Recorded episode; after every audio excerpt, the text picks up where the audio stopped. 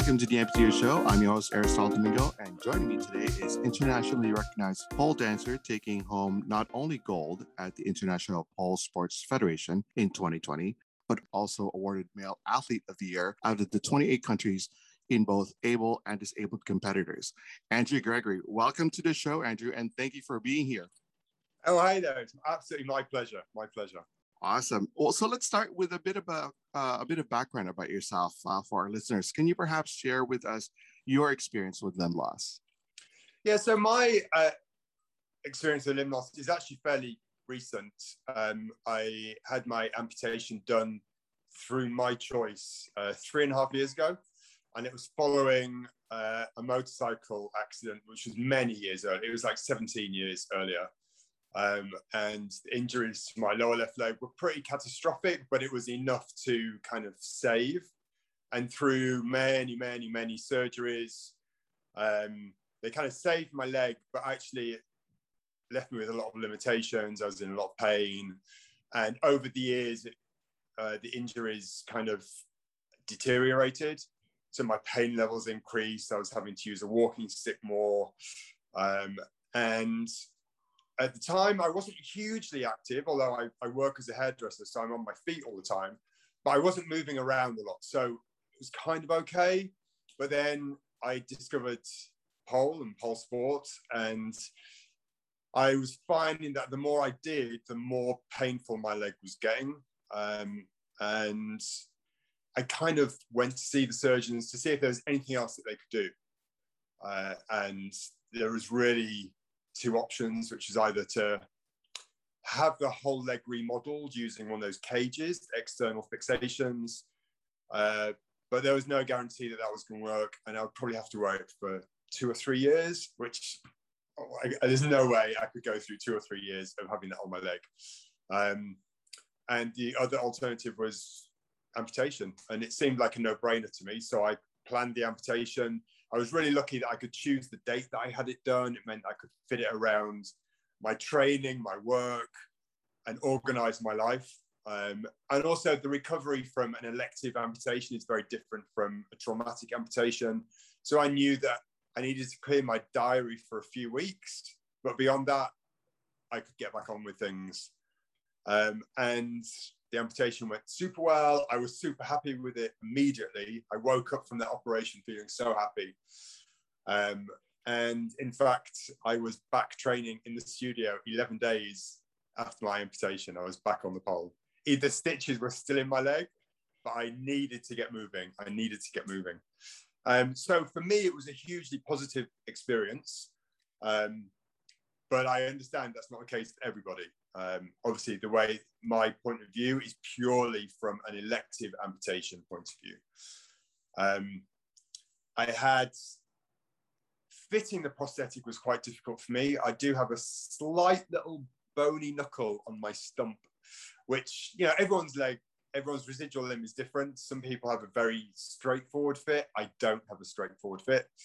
Um, so it's taken a while to get the fit correct.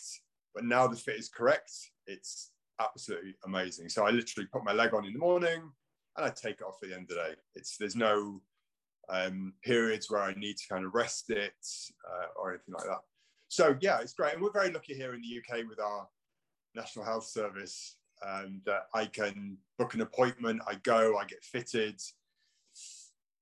and I don't have to pay for any of that. Um, although I have hmm. privately funded legs as well, because obviously, I, I, mean, not obviously, I I am the kind of person that isn't just happy with one with one leg. I Don't we all? Yeah, exactly. I I want to wake up in the morning and think, hmm, what do I fancy wearing today? Um, so uh, so I'm I'm lucky that I'm in a position where I can self fund. Uh, so I have a, a a limb from the NHS which is an amazing sports foot, but it's one that you wear a shoe with. And then on top of that, I have two different blades. Um, and also, I'm really lucky that all of my feet and sockets are interchangeable. So they all fit each other. So I can also choose which socket I wear with which foot as well. So I'm like, I have this like great choice of things. That um, is awesome. Yeah, I love it. I love it. I love it. I love it. I mean, I mean, I know it's very lucky. I feel, and I you know, it breaks my heart when I see people, especially uh, in America. Uh, it still surprises me that people don't necessarily have the access to the limbs that they need, even a basic everyday limb, unless they have good health insurance. And it seems crazy to me that um,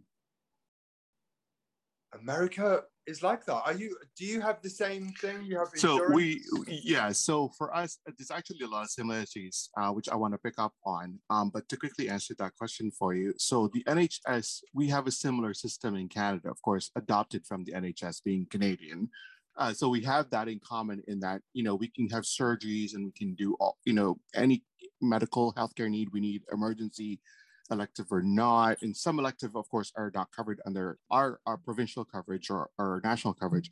But my amputation was covered and it was elective as well. And now, you know, similar to your story, I've going through 15 years of struggling between surgeries and trying to fix my leg and trying to salvage it. And, but to your point, I was more limited and I've really found myself to be more disabled, having the two lives now, pre-amputation, post-amputation. I, I always say, I love that you say that. I feel less I'm less disabled now than I did beforehand. Absolutely. Even though was... obviously the minute you take well, the minute I take my prosthetic off, obviously I've got to hop or crawl, but actually I don't feel disabled doing that, you know? So yeah, I really mm. that's a really interesting thing to hear somebody else to say exactly the same thing. Right. Well, yeah, no, I was you know, they said, oh, he's never going to walk again because of what happened with both my legs. And then I wore leg braces. So similar to being an amputee, if I take my leg braces off, I've got nothing to stand up with, okay. right? Yeah. Uh, because my ankles don't work, my feet don't work, literally anything below my knees didn't work before okay. my amputation. And so, but what came with that was a lot of pain and a lot of dealing with other health issues because I was not active enough. So I wasn't I wasn't walking as much because of uh, the pain, or I will have infections on my feet or my wounds that then I would be down in hospital for 10 days trying to recover, you know, recover. Sure. And then you get into the isolation and depression and all of that and mental health issues. Yeah. You, you can't do stuff. Yeah. But now becoming an amputee, to your point about going back to the pole, immediately I did the same thing. Like I'm not Paul, but I went into athletics right away. I went into straight running right away. I mean, I followed. I, I followed your journey from. I mean, uh, you you'd already had one amputation when I came across right. you, and then I saw you go through your second amputation. Yeah, I cannot believe how quickly you were running after that second amputation, and it was like. I'm glad it's not just me that pushes those things. Right.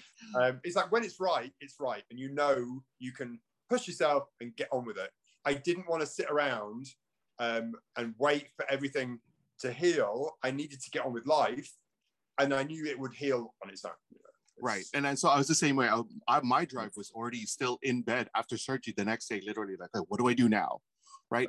Yeah. In my second amputation, by the third day, they're like, "Do you want to stand?" And I'm like, "Absolutely, I want to stand now. It's fine." Like you know, and so again, it's that drive. I think that motivation, and you know, to what I was saying before, it's like uh, for me, I'm more able now because I can do the things I want without having to cry in pain or, yeah, you know, yeah, or, and now I'm, I feel healthier in that because of all the activities I'm doing, my body is physically much healthier than what it was when I had both my legs. And so it's, you know, it's an interesting way of looking at things. And people always look at me funny going, how do you say that? Like, why do you say that before your amputation, you're, you're more disabled or you felt like you're more disabled or you were disabled when you had your legs? I'm like, that's just the way it worked out for me. I don't know how else to explain that. And it's like I'm much happier and mentally in my space that I want to be in yeah. than when I was back when I had my legs, and people couldn't understand that. And so, well, so it's it good to share that story. I, I love to hear that from another amputee because I do understand that not every amputee has the same story. Yeah. Um, but it's really nice to hear that somebody else has had a similar experience to me, you know? Yeah, no, that's yeah. And then again, the, the, the similar treatments of the NHS. I do also am privileged, I guess, or I'm lucky in that I have pers- like benefits that would allow me to to get the different sockets and to get the different feet. Um, but but in Canada, um, my province where I am, we do have coverage on some feet. Uh, not the high end feet like my running blades. Like yeah, I, yeah. I personally fund those or funded yeah. through my sports programs and all of that. But yeah. you know your everyday foot could be covered by by um, by the provincial health system. So there is a bit of of give on that, um, and of course we always advocate for more coverage, which I'm sure. Yeah, I mean, the NHS just covered um, microprocessor knees like a year or two ago that now they're covering, right? So there's exactly. obviously more things that could be done, of course, and so yeah. but we're still to your point though, in comparison to the United States, to America, it's like I think we have it, you know, a little bit better in in that in that way that we could get some sort of support from the government for our um, for our prosthesis. Um, yeah. So that's that's great to hear. Um, yeah, and similar similar when I was you know when I started following you, I'm like, and and I love dance. Um, and so when when I see you doing those those lines and you know I'm always in awe. I'm like, that is so much core work.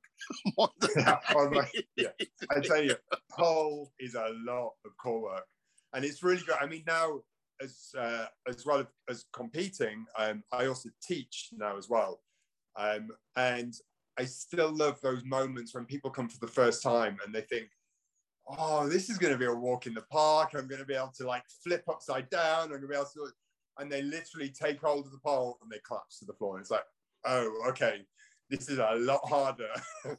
you know, it it uses so many muscles in your body that you don't use for anything else. And you don't know how to engage those muscles because you would never use them in the same way. Um, so yeah, it, it, it's it's an incredible amount of strength with pole, especially to make it look kind of graceful and effortless. Takes a lot of hard work and a lot of training. But I kind of love that. I love that. But also, right. I love, like you were saying about my lines. I kind of, I I I perform generally without my prosthetic on. Um, I find actually my prosthetic gets in the way a little bit. The liner means I can't grip the pole with my knee. Um, and I like to use my um, residual limb. Oh, you know, I'd much prefer to call it a stump. I don't know. Go for it. Yeah. Can, okay. I, I, yeah. It's like I'm trying to be politically correct, and it's like I hate that word residual. it's like I've got a stump, and I'm really proud of it. Okay. Right. So I, on the like word, you're good. My, okay, cool. So I like to use my stump to to grip the pole. So I perform um, without it on. But I also like the shapes that that makes. I create these kind of shapes that nobody else, well, unless you've got another amputee, which there are other amputee polars, but I like the shapes that I make that nobody else can make. Right. No. So I was let's let's get into actually how you got started. So you were saying before that you were sort of in pole and before your amputation. Yeah. So you picked it up before, way before the amputation, then. So how did you get not started? Not way before, not way before. So oh. um, I I had been looking for uh, some exercise I could do with my leg the way it was before the amputation. And uh, sorry, it's a bit of a story here. uh, Go for it. I came across uh, an exercise class called anti gravity yoga, which is a licensed fitness class, and it's kind of yoga, but you're using an aerial hammock that kind of supports you and lets you go upside down. So it meant that I was taking the pressure off my leg and it was perfect. So I actually did this for like two years. And the studio that I did it in also taught pole. Um, but I didn't think, I thought my leg would get in the way. I always thought pole looked amazing, but I thought my leg would be too much of an issue.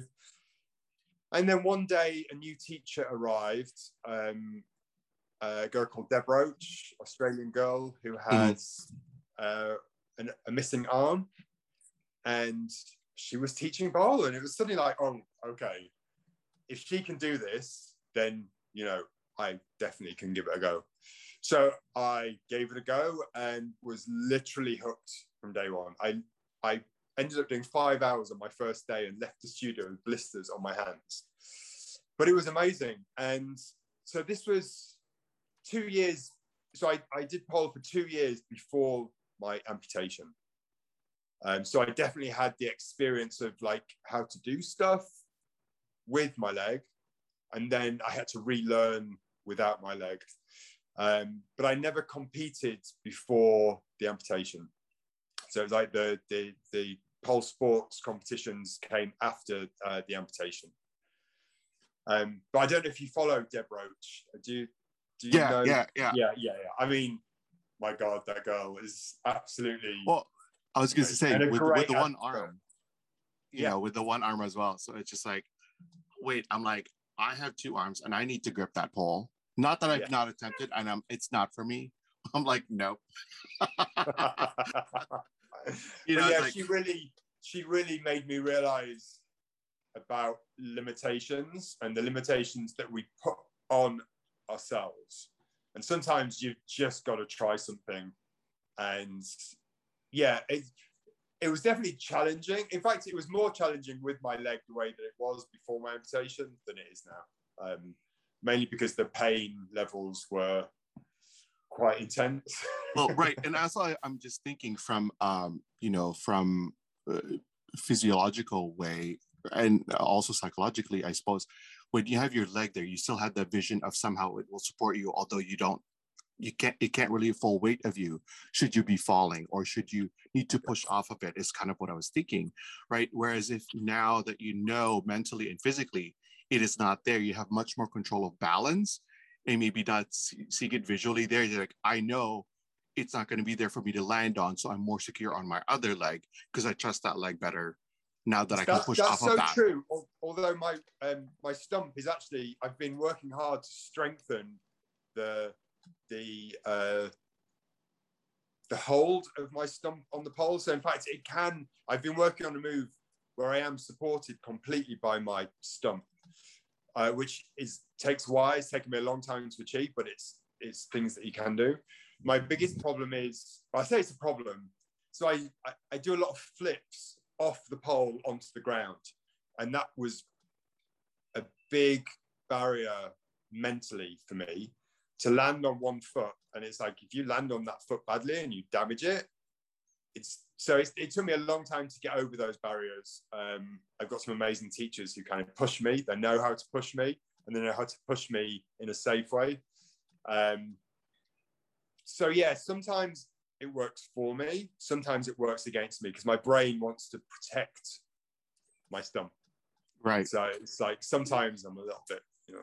But also there has been times where I, this, I don't know if you've had this happen to you. Um, I mean, it won't happen to you with both legs amputated, but uh, there's been times where I've been teaching and given a demonstration. I've taken my leg off to do the demonstration. I come back down to the ground and forget that I've taken my leg off for the demonstration, and I let go of the pole, and that feeling, that sickening feeling of the floor just not being there. It's just not there. And you go straight down on the end of your stump. It's awful. I mean, have you have you ever done that? i you- so i have done that when i still had my other Yeah. leg. yeah, yeah, yeah, um now of course you know i i yeah, have yeah, them both removed now. yeah but um back then oh um especially uh, after my surgery where um you know i was still using crutches and all of a Okay. sudden you forget that oh right the other leg just got removed like it's not there and you're Yeah. falling leaning on the one Yeah. side and you're like no and you have this rush that goes over your body you're like what Yeah. is about to happen here yeah, it's such a weird feeling, and I never. It's happened three times. Um, I never want it to happen again because I hate that feeling. It's literally a split second, but my god, it feels like the whole world is going into slow motion, and there is nothing that you can do about it. You are going down. Yeah. Going down. And it's like somebody is literally taking the floor out from underneath you. right and it's that feeling from your gut too and it travels up yeah, and you're it's like horrible. what no and the uh, I- embarrassment as well, because mine has always been in front of other people. So people are watching me, and literally I go from standing to falling, and they're like, "What the hell just happened?"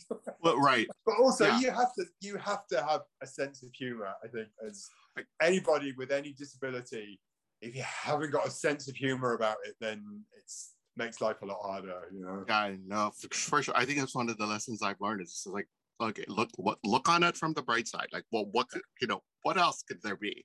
It happened. So what? You know, let let's make you know let's let's make light of it. But let's go back to pole dancing. Yeah. So yeah, sorry. um, yeah, no, uh, this is good. um, so then, when did you start competing?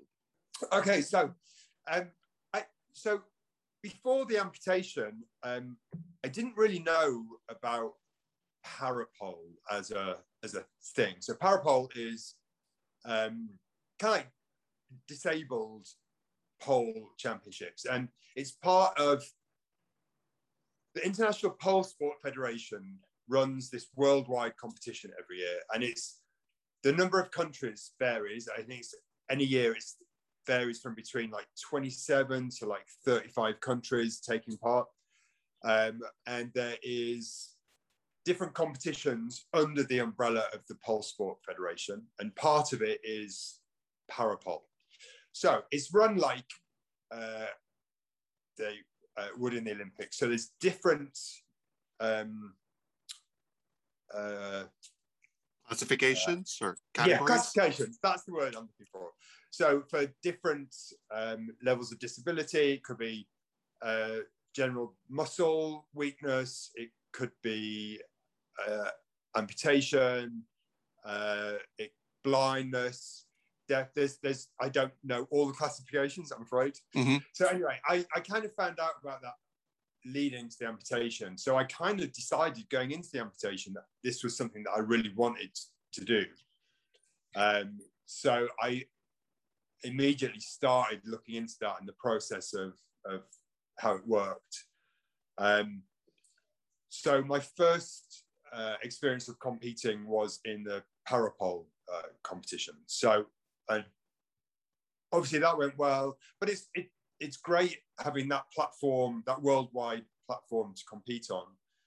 But then I kind of realized that I didn't just want to compete under the parapole umbrella. So, in fact, last year I entered my first pole competition here in the UK, which was uh, a regular pole competition. So I was competing against uh, regular able bodies. Yeah, able bodies. Yeah, yeah. Um, and that's really I want to carry on competing under the parapole umbrella, which I think is super important and it's amazing and I love it.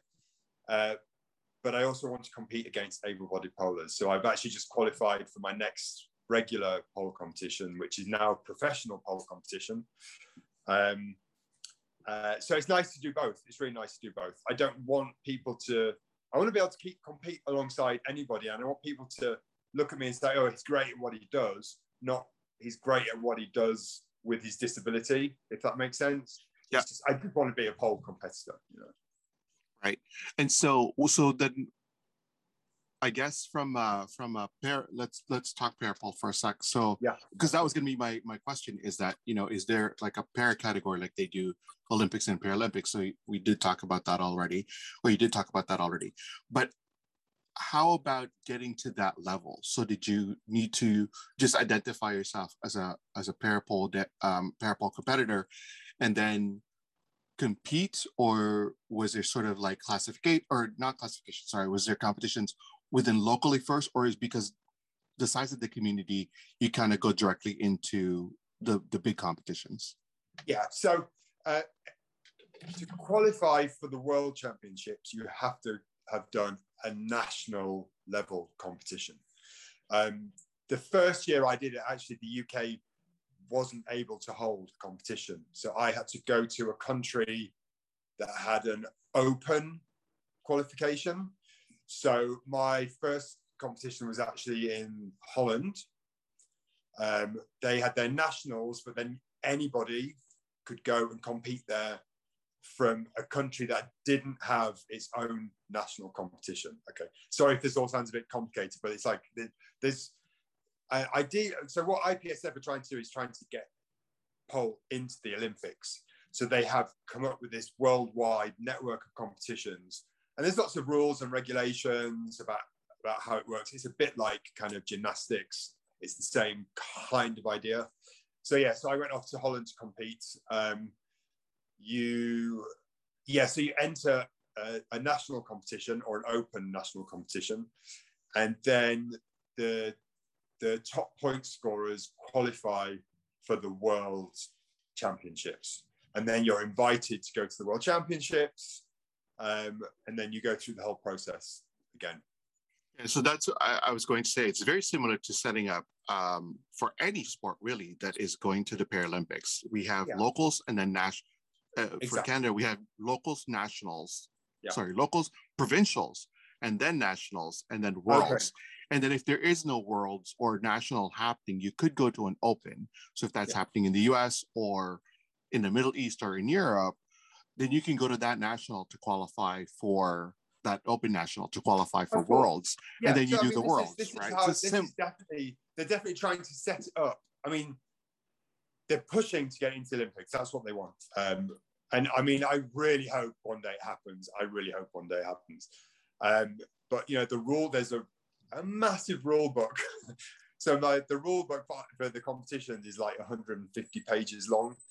Um, there's there's lots of bonus. There's well, there's kind of like compulsory moves, bonus moves. There's technical bonuses. There's lots of things that you can build into your routine to get the points up. It's all about point scoring mm-hmm. and technical angles have got to be correct. Um, there's minimum requirements for each move. So it's like any other sport. It's kind of like uh, with like gymnastics. There's a lot of rules and regulations, and this is how we will get it in. And pole right. has now been recognised as an official sport, so we're already a step closer mm-hmm. to getting into the Olympics. I really hope it happens before I'm too old for it.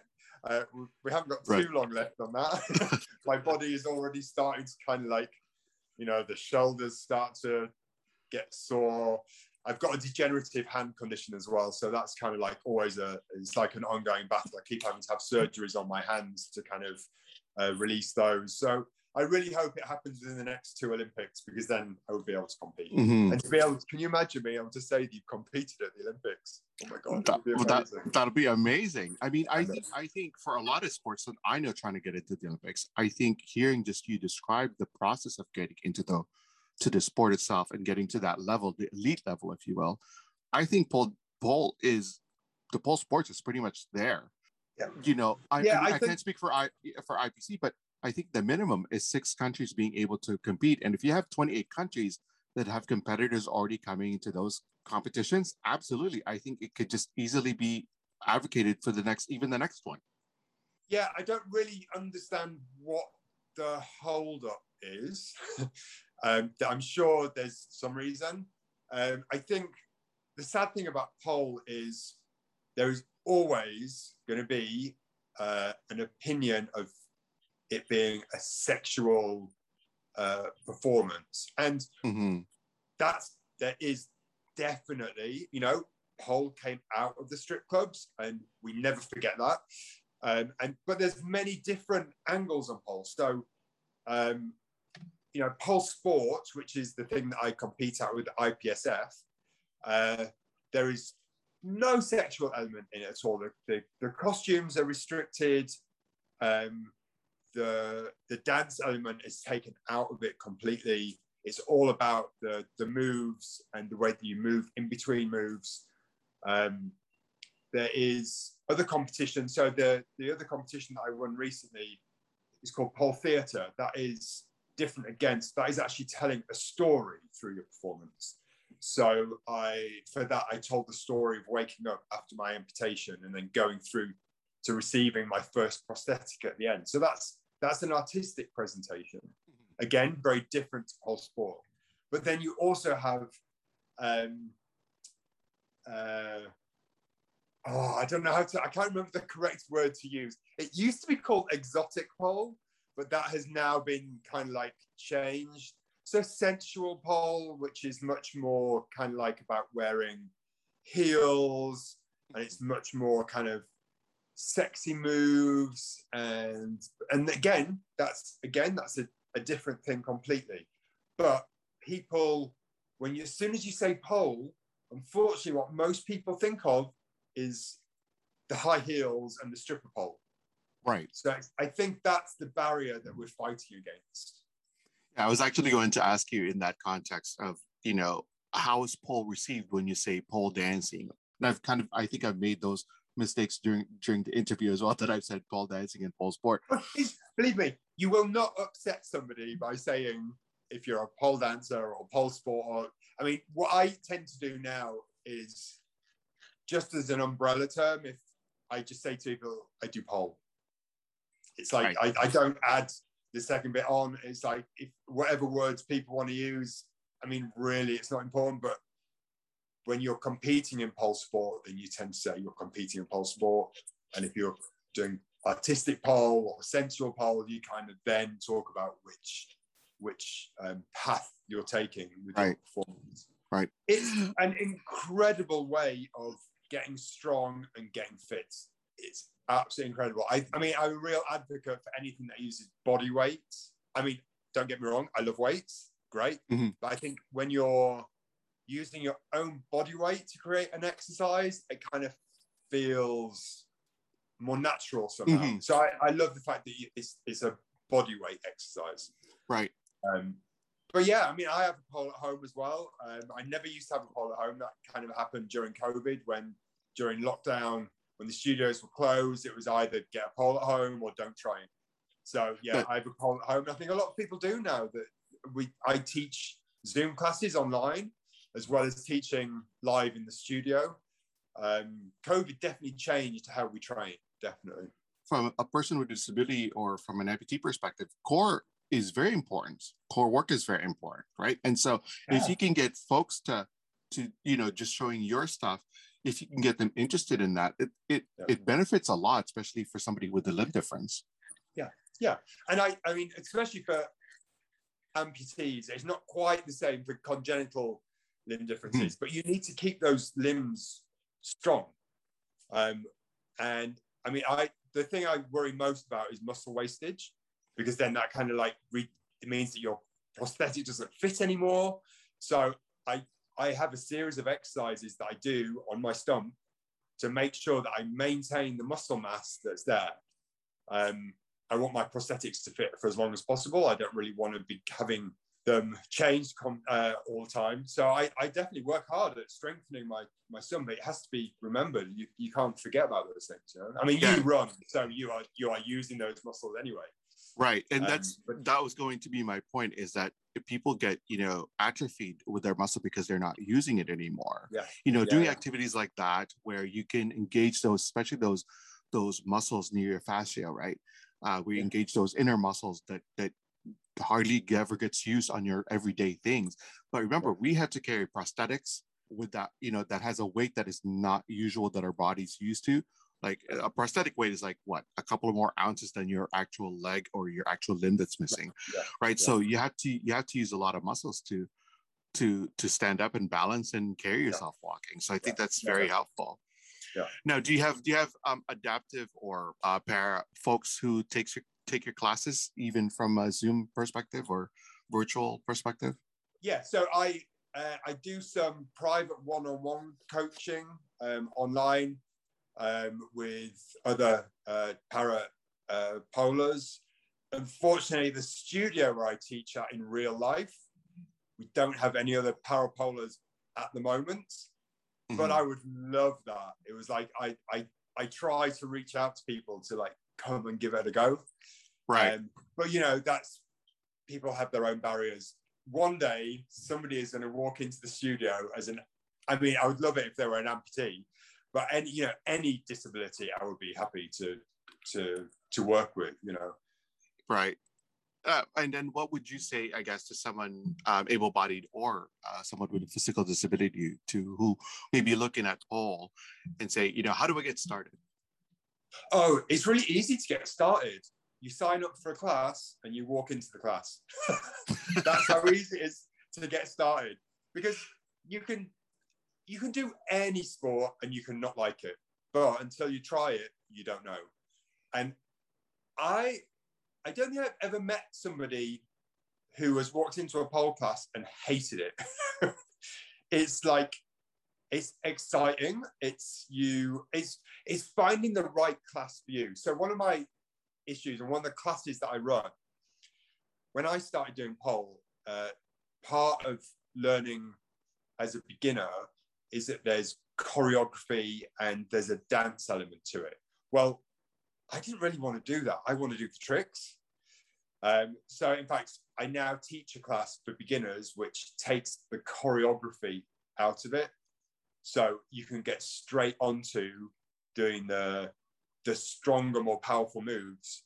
Um, so it's finding that first class that you like. Some people will walk in and not enjoy the choreography side of it. But it's about finding another way in that works for you. Mhm. It's, it's all about finding something that works for you, isn't it? And it's finding the right teacher. Just because you walk into any class, is it that you don't like what you're doing, or is it that you don't like the teacher, you don't like the environment? So it's about finding something that works on all levels and don't just try something once and write it off because you didn't like the atmosphere or you know if you enjoyed what you did physically then it's just about finding the right people to work with Right. No, I, I think that applies to everything really, even if Mm. you're, you know, Yeah. into anything really. You know, it could say, oh, I want to take a cooking class, but then you have a horrible cooking class. Doesn't mean you give up on that cooking class. Maybe you'll find Yeah, another exactly. cooking class that works on your t- schedule, that works on your Yeah. calendar, or you like the, the instructor that is teaching the class because also that delivery is different, right? So, um, and and and I've certainly tried because of again realizing what I can do, and it, again I go back to that more disabled when I before my amputation is immediately after it's like I wanted to go back to to athletics and running because I enjoyed that before you know what happened to me happened to me. But it's after that is like well what can i do next now? Like what else can i try? And i tried different sports and different Yeah. things and i'm still discovering new things that you know i've done acro yoga with aaron i've done acrobatics with aaron adaptive acro with aaron right? And and so i maybe i will try like you know visiting london soon hopefully uh with covid once covid is all over. Is Oh that my maybe i will give i will dedicate i i will give that to a get go. you. I am going to get you on a pole. Oh i'd be uh, certainly absolutely. I think i you know again it's giving that a giving that a go giving that a try right? The very first time aaron put me on silks and had me upside down. I'm like oh my gosh this is not like i'm gonna throw up. She's like you're just thinking about it too much. You know eventually i got kind of got used to it and it was you know it was a lot of fun. But again it's just that whole place of you know finding that kid you know well aaron teaches like two towns over from me now and and that makes it all, all difficult as well. And and you know and even having said that i have background in dance it's like my body just doesn't move that way anymore but just going back to um, like finding the right people when when i was looking for an exercise to do before my amputation Right. um, when i was struggling much more with my leg i remember going to a yoga studio and i was thinking well maybe yoga would work for me. And uh, the teacher there i kind of explained the problem and blah blah blah. And she was like oh you won't be able to do yoga. And i was like I, I mean, I was actually shocked because what I was saying to her was, look, I'm willing to try. Are you willing to help me? And she was basically saying, no, she wasn't willing to help me. So it's kind of, it's definitely about finding the right people as well. I'm definitely lucky that the teachers I have have been so willing to help me work through the my differences when I'm on the pole. Um, Right. So it's it is you need to find the right people definitely, and especially if you've got disability. If somebody is not willing to help you to find your way of doing something, go somewhere else. Right. Because no, there will be somebody who will be excited to help you. You know, right. You need you need that innovation mindset right? Of like Exactly, how, how do i adapt this this and, to me i think as a as a teacher and educator that would be a challenge for you. How do i how do i make this for andrew so that he could do that that twist or how he could how he could do that line or how he could flip it or how, and now how he could hold on with and to you as well as a teacher like how do i hold knowing my body? I think and that's a big part of it is knowing our body as well and trusting our bodies right? It's like how do i how do i hook my my uh my knee to that so that i can i can perform the the move that i want Yeah. right so It's so true. It's so true. You need somebody who is gets excited about teaching and who genuinely wants to teach. Just because they're not teaching what they would normally do doesn't make something right or wrong, but they're helping you to achieve something. So Right. that's, I mean, that's the same disability or no disability, but obviously with a disability or a limb difference or whatever, we need that little extra bit of input. But we Mhm. shouldn't have turned away from something. I mean, that teacher saying to me that I couldn't do yoga, it was like an absolute slap in the face, you know? well I, I mean you know speaking of yoga it's like well you're not really promoting yoga then because you're supposed to be teaching about positive energies and everything else, and you're coming into this exactly. room with negative exactly. energy. I yeah, can't yeah. be here for that. yeah, yeah, that's such a good point. So me myself, I'd be like, okay, see ya, bye. Yeah, yeah, yeah. right. So it's like mm, I don't think you're actually practicing, you know, yoga here. I think you're just doing exit, you know, doing poses that you don't know anything about, or, yeah, or you know, totally, being totally. a transcending you movement. You don't, you don't actually understand the yoga that you're teaching. Right. That's exactly. So that's yeah, that's would be that's where I'd be. I'd be like, mm, no thanks. Um, where would you like to see the the sport go in the next five, ten years? Oh, I mean, I want to see the sport get into the Olympics. I want to see the sport get into the Olympics. You know, it would change everybody's attitude to it worldwide if they got to see pole sport on the world stage. Uh, it would immediately make uh, change people's attitude towards it.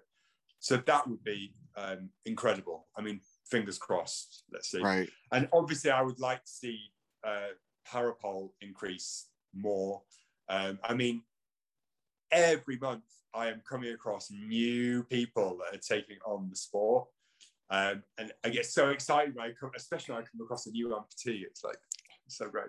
But those numbers are increasing, and it's like that's I would like to see that side of it increase much more as well. You know, it's not just for people who are physically able Mm-hmm. That's the word I'm, I never know how to describe those people. You know, those people that have got all their limbs yeah. working properly.